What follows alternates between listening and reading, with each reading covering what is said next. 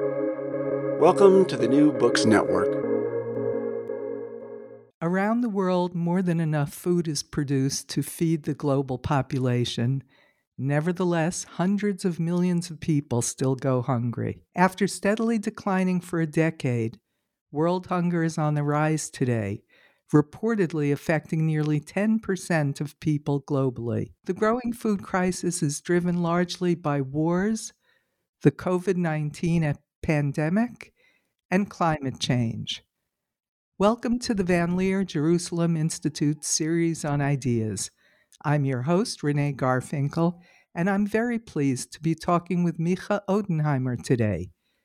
He's an activist and former journalist who has reported from worldwide locations including Somalia, Ethiopia, Myanmar, Bangladesh, and India. Born in California and educated at Yale, Micha is an ordained Orthodox rabbi for whom reducing global poverty is a religious imperative. In 2007, Micha founded Tevel B'Tzedek, an organization whose goal is to connect Israel and the Jewish people to the challenge of healing poverty and environmental destruction on a global level as well as in Israel itself. Micha Odenheimer, welcome to the podcast.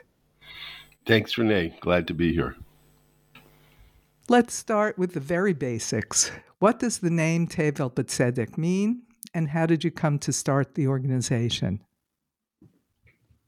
Tevel B'Tzedek is uh, it's a phrase from the Psalms, um, and uh, it it also appears in the Kabbalat Shabbat in the in the ritual uh, prayer that we have on the in, in order to welcome this, this the Sabbath, um, and it means uh, the world with justice.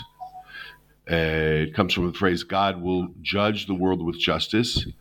Uh, but the judging is also in the context of a lot of great joy. If you look at the if you look at the psalm, uh, you know the very forests and the rivers are are rejoicing for this uh, for for what for for equitability. Um, yeah, and I came to found the organization. I I got involved with reporting from the global south uh, when I I flew to Ethiopia in 1990 when I heard that the uh, remainder of the Ethiopian Jews had moved down from their rural villages and were now in Addis Ababa uh, because. Um, the communist government headed by Mengistu Haile Mariam was uh, had renewed uh, relations with Israel after the Soviet Union fell, rebels were uh, fighting. They were, he was fighting rebels uh, and uh, needed help from the United States. He needed to find new friends, and and I started to report from there and got very involved with the story of the, the Ethiopian Jews, the Beta Israel that year, but also got very involved with Ethiopia and what was happening there, and uh, eventually stayed after Operation Solomon for the rebel entry into Addis Ababa and saw that I could was exciting and interesting and possible to report from uh, places in the global South in crisis. Uh, and I began to I began to travel and report for mostly for Haaretz, a little bit for the Washington Post from places like Haiti and uh, Somalia and Iraq and Nepal and all kinds of places. Some of them you mentioned. And um, but while I was there, this, this, coincided with with the start of um, neoliberal globalization. It was the fall of China, the fall, the opening of China, the fall of the Soviet Union. There was a triumph of neoliberal capitalism, and I was very interested in what was happening to the uh, poorest people, which were the majority in most of these countries, uh, during this era of globalization and began to think about also what is our responsibility as Jews, as Israelis, uh, in this era of uh, creating, uh, knitting together a, a global economy um, for the first time, for the first time ever. And uh, began to ponder that from a Jewish point of view and began to try and understand what was happening to these poor people and poor, to the poorest people um, and uh, who were not really included in the globalization process. Uh, and and and through that began to think about how to create a link between Israel, Jews, and the problem of poverty, extreme poverty in the global south. And uh, then one more thing is I, I, traveled to India with my family and I saw how many young Israelis were traveling in India and in Nepal and other places. And I thought, ah, that could be a good place to start to get these young people involved. So that was the idea uh, that that sparked uh, my my thinking and my the idea about founding Tevel B'Tzedek.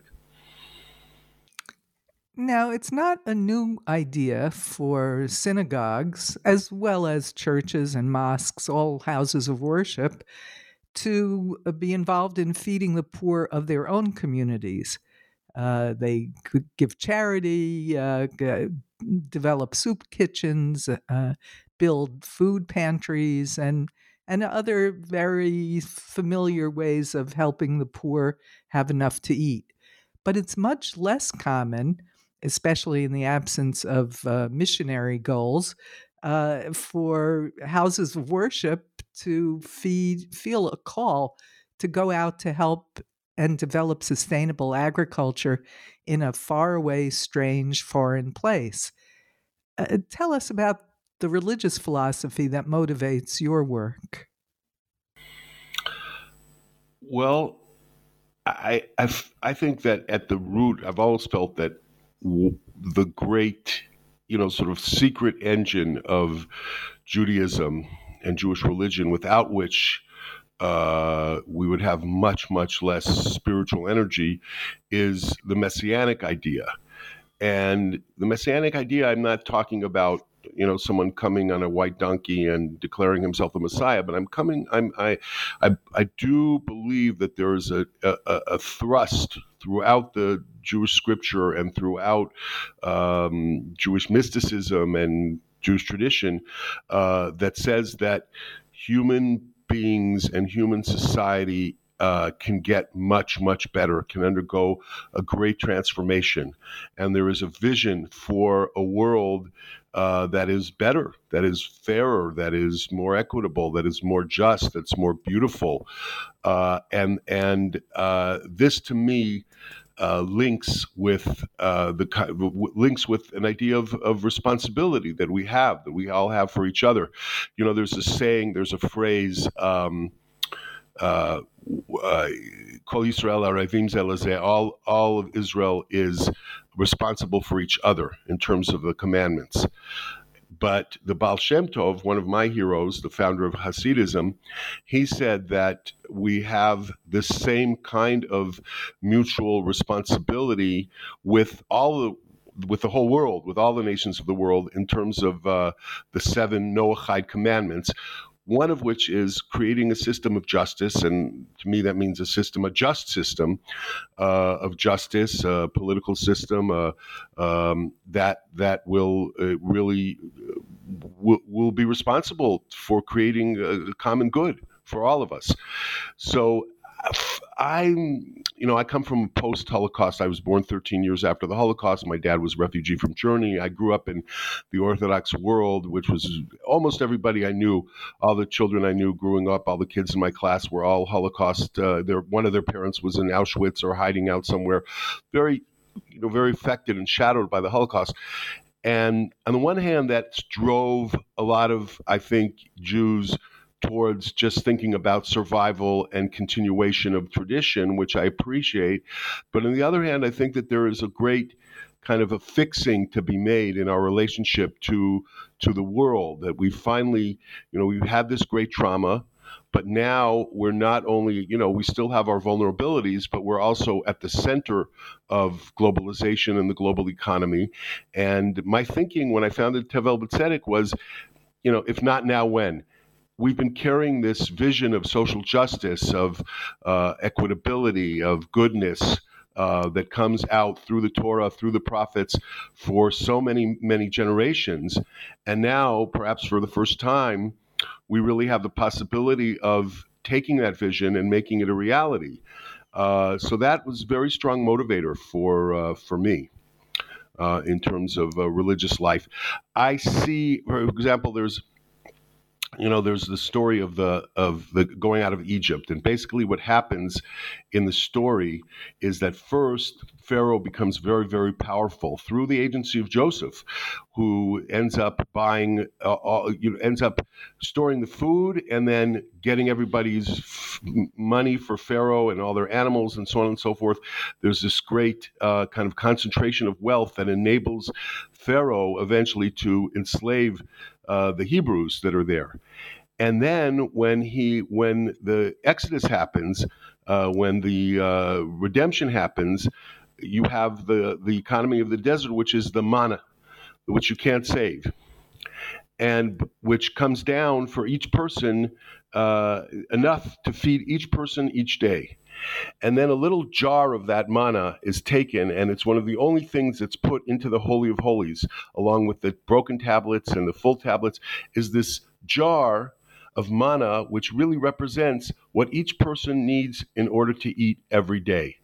And so to me, that's a message that's like part of our a deep religious symbol is remembering that every single person needs to eat every day and to eat well. And to me, that kind of, um, you know, that that that that material quest for a world in which we are all fed uh, is as much uh, a, a, a, religious uh, aspiration as um, every other aspect of uh, worshiping God. Uh, who was it who said um, your material uh, well being is my spiritual calling. Uh, I so, think that was the Kotzker. Was it Ma- Kut- Menachem Mendel of Kotsk? Oh, unusual. Uh, That's what I heard. Um, yeah. Uh, it, it, could be. fits in with his uh, persona. Uh, but when you started this idea, it was it, it, was pretty radical, especially then. I mean, it's not what was on people's minds. Uh, globalization was seen to be a a great good that would lift all boats. Uh, what kind of reaction did you get when you started talking about this idea before it was a reality? I, even when I even when I began to to start it, uh, you know, as well as before when I was talking about it, there were there were some people, uh, both on the right and on the left, that were very critical of me, uh, and uh, the ones the ones on the right would say uh, the poor. There's a saying from the Talmud: the poor of your uh, the poor of your city come first, comes first. Um, in other words, in the Talmud, if there's you know, a hundred people standing in line, uh, and they're they're they're starving. So you have more of a responsibility in your city to the people of your city because you've created, helped to create, you know, you're responsible for them. You're part of the same political and economic system. So people would say to me, Oh, the poor of your city comes first. Why aren't you helping here in Israel? Um, if it was from the right, then they would mean helping poor Jewish people. If it was from the left, they would mean, Why aren't you helping Palestinians?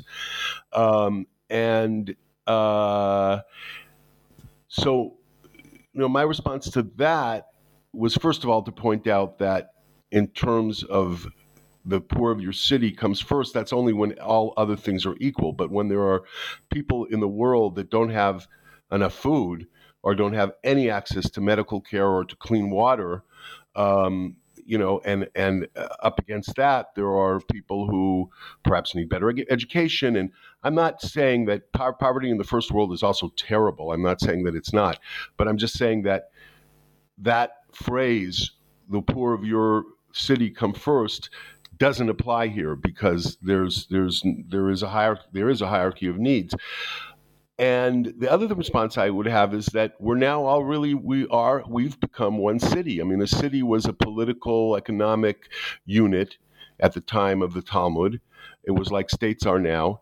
And in reality, everything we do, we now know that the world is so small. Everything we do affects each other, whether it's environmentally, um, whether it's economically, whether it's politically, whether it's in terms of health. I mean, we saw that now just in COVID we can't get away from that. I remember walking out into a very, uh, very remote village in Nepal. We had to walk for hours from the any road, any dirt road, to get to the village.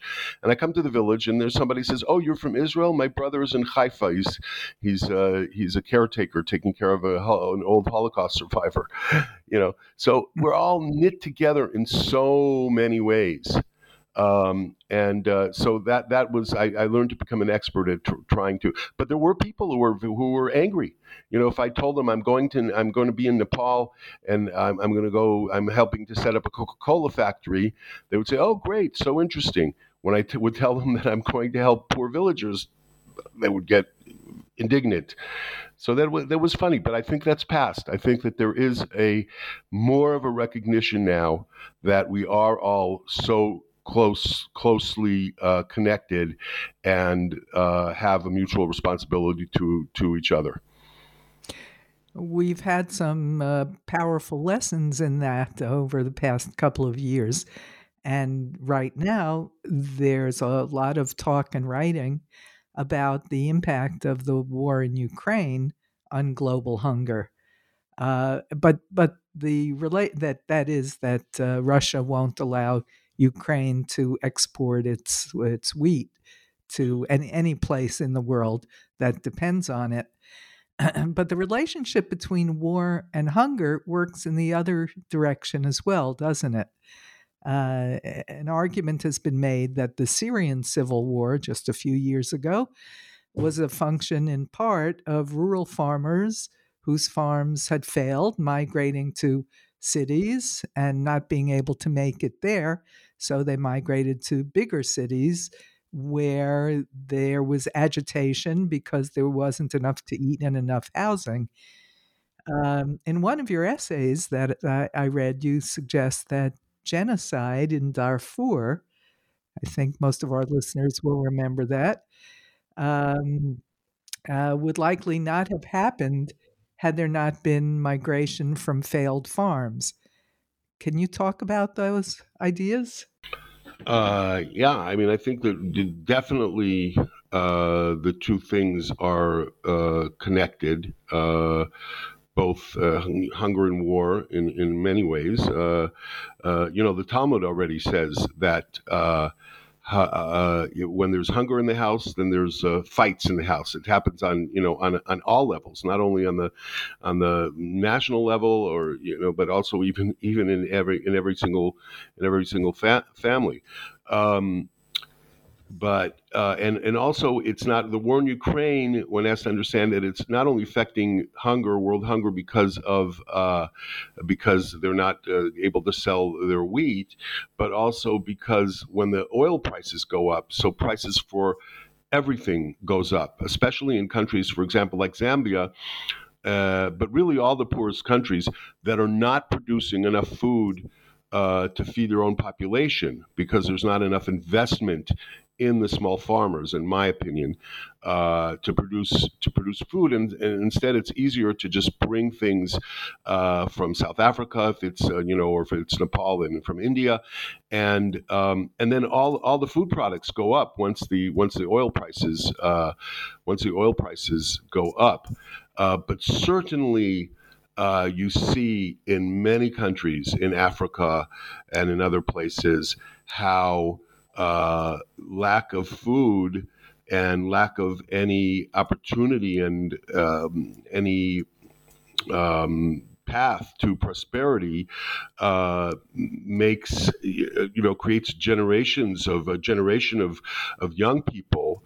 Um, I'm thinking of people who are between 18 and 30, for example, who are then uh, very much, uh, you know, they're on the outs uh, and it's very easy to agitate them and very easy to get them uh, involved in political activity that veers on violence and to create instability.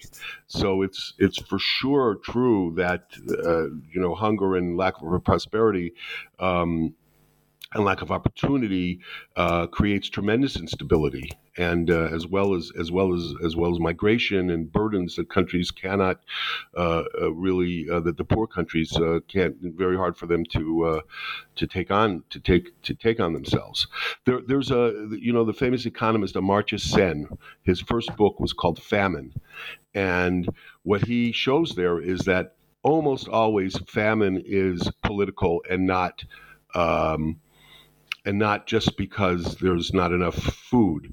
It's the question of who gets the food and where the food, what the food is used for. So, for example, he shows that in in uh, the great fam, the last great famine in India during World War II, uh, in Bengal and other places. Uh, the problem was, first of all, with people who there was a there was a, a, harvest that wasn't great, but it wasn't terrible. But people, there was a rumor that it was going to be not so good, so. Uh, so profiteers bought up as much of that uh, much of that harvest as they could in order to make prices sky high. At the same time, the British government also brought a lot of that food, took it, and exported it to use for their troops. And so the hunger was caused not because the the famine was caused not because there was an objective lack of food, but because of how the food, uh, both economically and politically, was was being used. You you mentioned investment that uh, people and corporations and others uh, don't invest in these remote, poor places. But what about those large international organizations like the World Bank and the International Monetary Fund that were set up specifically in order to reduce global poverty? Do they invest in these small villages? Well, first of all, what happened with the IMF and the and the World Bank um, and then later with the World Trade Organization um, and the GATT agreements. Uh, all of these international financial uh, organizations and agreements is I think that they did tremendous damage actually. Uh, not that there weren't some good projects from the World Bank, especially, uh, but the policy, what happened was that in the 1970s, a lot of money came into the United States because um, because of the um, the oil embargo. So the oil producing countries had tons of cash on their hand. They parked in the United States. The U.S. banks and European banks needed to do something with it. So they lent it at very low interest rates to uh, more than 100 global South countries. And then in 19 at very low interest rates and said you can use this for development. But of course a lot of the global south countries were run by dictators and they didn't you know they, they didn't care and they and they invested in their armies they invested in their offshore you know their swiss accounts etc and the development didn't happen and it was exaggerated in any case. And then the 1980s came and the interest rates shot up. When reagan got in uh, the interest rates shot up, and these countries were in tremendous. Uh, they couldn't pay back the, the loans, and the IMF came in and said to them, "Look, we're going to help you with these loans. We're going to make, you know, we're going to help you with these loans. But if you want us to do that, then you have to change your economy. You have to cut, basically, to cut your budgets in order to lower taxes so that it'll be attractive for foreign investment. Because there was a strong belief in foreign, in there was a strong need for uh, for globalization." Among corporations, among the corporate world, and the IMF was really serving that that interest. And I think a lot of people sincerely believe that that was the way to help these poor countries. But the result was, who when you have to cut your budget, what do you cut? So you cut healthcare for the poor, you cut agricultural extension for the poor. In other words, many of these countries had extensive, and still have some, but had extensive um, help for poor villages, sending advisors, sending agricultural experts, uh, giving them, helping them with fertilizer. That was cut. A lot of that was just totally cut. And all the programs for the poor were cut in the interest of um, of uh, cutting budgets and, and creating an atmosphere where foreign investors would want to come in. So, to my mind, the IMF did tremendous, tremendous damage. And if anyone wants to read a great book about this, you can read Globalization and Its Discontents by Joseph Stiglitz, who was the head economist for a while of the World Bank and is a Nobel Prize winning economist. He tells the story very, very, very well. Um, so yeah, so I think that that now, if you're asking about you know sort of places like uh, you know things like USAID, the the great the organizations that are really meant to help the poor.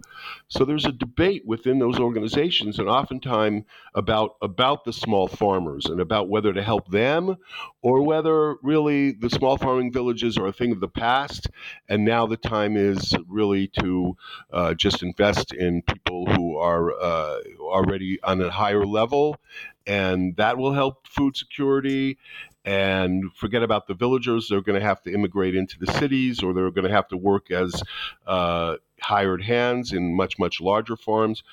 That is one opinion. It's not everybody's opinion, but that is one opinion. I strongly disagree with that. I think that the small farmers are can uh, really uh, um, be a key to food security and that there is tremendous opportunity for them. Um, but you don't see a huge investment in small farmers in many developing world countries. Also, because in general, they don't have much political power.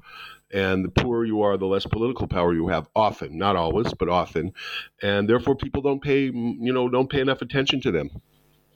All right, all right, and they're already very, very, very poor. Uh, we we moved real quickly past the the pandemic, I'd like to get back to it for a minute. What, how did the COVID 19 pandemic interact with ongoing rural poverty in, for example, Africa? Take the country of your choice. right. Okay. So, you know, in Africa, mostly the pandemic, in terms of health, it did affect people in the cities uh, and there were there were deaths and a lot of deaths in, in, in for example in Zambia in Lusaka, um, that's the capital city. So there was a wave of, of deaths there. It actually hardly affected the, the, the villages because the villages live outdoors. The villagers most of the time when they interact with each other, it's outdoors. Even when they're indoors, it's half outdoors. And um, very young population. So COVID, as COVID, didn't affect the the the poor populations. They have other things to worry about in terms of health. For example, malaria. Um, but of course, it did interrupt uh, supply chains. It uh, killed, of course, killed tourism. Um, it also many many people in countries like Nepal and in other places, Bangladesh, somewhat less in Africa, but also rely on remittances. They work. Uh, uh, people were working abroad and were sent home or were just not able to work anymore for a, for a long period of time. So so those countries suffered because of lack of uh, lack of remittances. And of course, uh, development work was very hard to continue so many aspects of uh, development work, especially for us. We weren't able to work during COVID because we work in groups. All of our work is in building community and building groups and working together with farmers groups and women's groups, etc. And that was not a, we weren't able to do that during during COVID because we weren't supposed to get people together into in in, in groups. Um, but there was there was a strong effect, but not not so much in terms of in terms of the the disease itself. Well, Western countries, um, Israel as well, uh, have a great deal of agricultural know-how, including but not limited to actual technology, human know-how, and and technological know-how. Why not simply send that agricultural know-how and technology to villages and let the local people take it from there. Yeah, I think that's a, that's that would that would be a great idea. Uh, what we found is that technological know-how is not enough. We take a more comprehensive approach. That when we look at a poor village, it needs yes, it needs more know-how, more agricultural capacity, can help tremendously also, it needs to solve its often water problems and irrigation problems, which Israel can help with that too, of course, uh, because very, very often uh, the poor villages only can grow during the rainy seasons. So you have water, you have agricultural know how, you need inputs, you need help with fertilizers, with, with controlling, with pest control, you need credit, you need to be, the, the farmers need to be able to invest, you need to help create uh, community institutions or to strengthen community institutions. So, farmers' cooperatives, uh, collection centers, which will buy up everybody's uh, produce and uh, bring it to market together because otherwise people can't really afford the transportation. And they also don't have any bargaining power if they're just coming with you know 20 kilos of something. But if they come all together with thousands of kilos then then the the buyers are are, are very interested. So there's uh, and then also we we like to also train a group of young people from the village itself to sort of be our mobilizers and to spread ideas and to help the agronomists because you can have an agronomist who's teaching, but in order for villagers to really make a transition, they have to have people who are also will pay attention to what's going on in their field. And the agronomists won't be able to do that. So we try and create a sort of a workforce of young people who are responsible for every corner of the village and bringing back information. And uh, and eventually they go on to become lead farmers and really uh, help help the village uh, uh onwards. Um, but you know, village villagers are on a very uh, you know they, they they're very risk averse because their margins are so tiny. And if one thing happens then they are plunged into tremendous destitution. So in order to really get them to adopt new ideas, you really have to take a comprehensive approach and to work with them carefully for a few years. That's our experience, and that's what we try to do. Because just bringing a technique or just bringing one thing or just bringing water or whatever, it's not going to work uh, you know, it can help a little bit. It can perhaps help with the strongest people who are have the ability to take that technology and move it forward. But if you really want to help a whole village economy, then you have to look at the total environment and really uh, help with that transformation. Well, tell us about one of your successful projects. What what did you learn from it? How did it work? So yeah, we. So I'm sort of describing exactly what we do. I, I think our our most successful project so far uh, was in Nepal, in uh, our last large project in Nepal before we started to focus more on Africa. Um, and uh, we ended up being in the village area for five years because the earthquake interrupted our work after a year and just knocked down all the houses in the in the whole village. Um, wow. But what we did, first of all, w- we very much believe in presence in continued presence so if we have we had agronomists and we also introduced uh, beekeeping so we had experts on beekeeping living in this village area it was a village area of about 15000 people so and quite remote oftentimes we find development agencies send people that come once a week, once a month. We found it very important to have people living in the village, knowing everybody.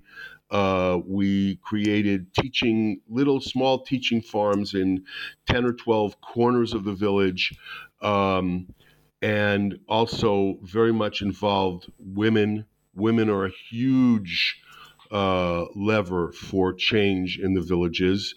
Uh, I don't like to be a um, how would you call it discriminating on the basis of uh, of sex, but I have to say that the women are often much much more engaged in the future of their village than sometimes than the men are. Not always, of course. There are some great men too, but working with women is imperative, and and helping them gain uh, leadership in in the villages is very very important, um, and also working with young people. Um, and like I said, we created this youth service program for um, one young person from every hundred households, and gave them a lot of training. And they were our force. They went out there and they helped create savings groups in every uh, area of the village. They actually were able to raise funds from the village itself and create community centers where all kinds of meetings were taking place. They helped they helped with that with create kitchen gardens, you know, sort of small scale, semi commercial mm-hmm. uh, vegetable gardens in every corner of every, every person. Um, so we found that to be a, a, tremendous thing. We also brought volunteers from Israel, and and the volunteers they can't lead the the the charge, so to speak, because really you need to be there for at least three years people are, are agronomists really need you know you need it's continuous it's ongoing and volunteers aren't going to come for that much and also they don't know the language and so on but they they were there is an advantage to having outside eyes and also creates a lot of excitement because often in villages in places like Nepal or places like sub-Saharan Africa have never really encountered people from uh, Europe or from Israel or the United States before, and it's a novelty and there's a lot to learn. They, they there's a lot to learn uh, for for them too. Um, just as there's, you know, I, I think that the, the, the, people who come over from Israel learn just as much from the villagers, um, but also the villagers definitely benefit from having uh, having having foreigners there. Um, and uh, there, there, there are things there are, there is mutual learning going on. So that's also has has been has been really important. How long do the international volunteers stay? Uh, so in the past, they, we've had different kinds of programs. The longest ones were for one year. Uh, more classic one was for four months at a time, and then we also had something that we called, you know, cultural exchange program, which was uh, for a, a, larger group and for people, you know, just sort of backpacking through, which was a month. We never do anything for less less than a month. And the volunteers who come for four months or a year are they mostly students who are going on to work in some or study in some related field? What what do they take? The ones who come them? for a year, definitely. The ones who come for a year are definitely uh, usually students, either post BA or post MA. Uh, by the way, we also match them with people from the country itself uh, uh who are also post BA or post MA, and uh, there, there there's a tremendous need, by the way, for to give the first opportunity for young people, say from Nepal or from Zambia, uh, who've studied international development or studied agriculture, to get their first uh, actual experience in villages. So we match them with internationals and uh, they work together. And of course, they help with the language, and the internationals help with certain skills uh, that they bring with them. Um, and and so yes, the four month people might be post army uh, if they're from Israel. Uh, and have had some kind of uh, responsibility in the army or have been in youth groups and know how to, how, uh, you know, and have been have been uh, guidance, have been counselors, madrichim before. Uh, if they're from the United States, they're usually post BA um, but not necessarily in international development. Because it must be uh, socially quite challenging to take someone from Chicago or Tel Aviv and have them live for months in a remote sub Saharan uh, village. Uh, I'd love to see a movie, a film about their experience. Uh, what what project is Tevel B'Tzedek working on now? Uh, now that the COVID embargo is lifted, so now we're. Yeah. Yes, no, we're we're definitely, uh, yeah, we're definitely back, uh, back in the field, and we're right now working on a project in Zambia where with a very poor village area, which basically just grows one maize and soybean crop a year during the rainy season, and then most of it, the rest of the time, 68% we did we did an extensive baseline like research beforehand about what's going on before we got in. 68% of the people are uh, make most of their living they report by burning down trees for charcoal and then going miles and miles to sell the charcoal in the city. Of course it's mm-hmm. really eking out a living and in the meantime destroying their own environment and creating desertification. Um, these are very privileged people report making less than one dollar a day. Um, but great people with tremendous energy as well. So what we are doing there is this comprehensive approach. We actually got from the chief about 100 dunams of land um, in which we are uh, taking special populations and helping and and you know teaching them on the land and enabling them to make a kind of income. One of them is the young people who um, will will benefit from the land and at the same time the land and the irrigation and the inputs that we give them but at the same time they'll become our workforce because we're trying to reach out to the entire village. We're trying to now solve the water problem. We're hoping to be able to create reservoirs there. Um, uh, and we've already dug for we've already dug for dug for water. We're now uh, together with the government. We're sort of spot, helping partners with the government and bringing instruction uh, workshops on on on how to uh, on the, the the next thing that they're going to do, which is maize. We want to also get enough irrigation for them to start planting vegetables. But first of all, they, they all plant maize, kind of a corn, which is their staple. So we we have a series of seven workshops that we're bringing to all the villages, three villages that we're, we're working in. Um, and we also have a kind of uh, partnership with the University of Zambia. We just signed a memorandum of understanding where they will be sending interns to us who've already done five years of agricultural studies. Um, and we're going to oh, be teaching great. financial literacy, all kinds of things. So that's our big project.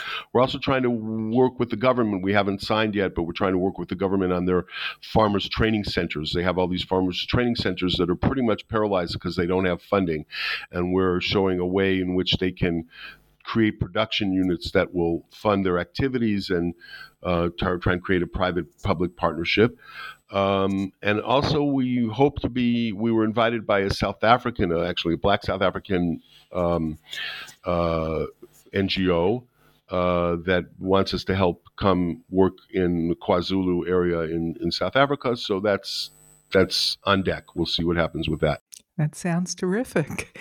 Uh, finally, Micha, how can people learn more about your creative organization? Uh, people can go to www.tevelbtzedek, T-E-V-E-L-B-T-Z-E-D-E-K dot O-R-G. And uh, they can also, I'm very happy if people are really interested in helping uh, to send, uh, send an email to me, Micha, M-I-C-H-A, at T-E-V-E-L-B-T-Z-E-D-E-K dot O-R-G happy to talk to people and you know here in, in yes, we really need help. we need help. We need funding. We need publicity. We need all kinds of things. Well, I hope this podcast helps. And thanks so much for taking the time to talk with us about this critical and vital work, Micha. Thank you so much for giving me the chance, the opportunity. And thanks to our researcher, Bela Pasikov.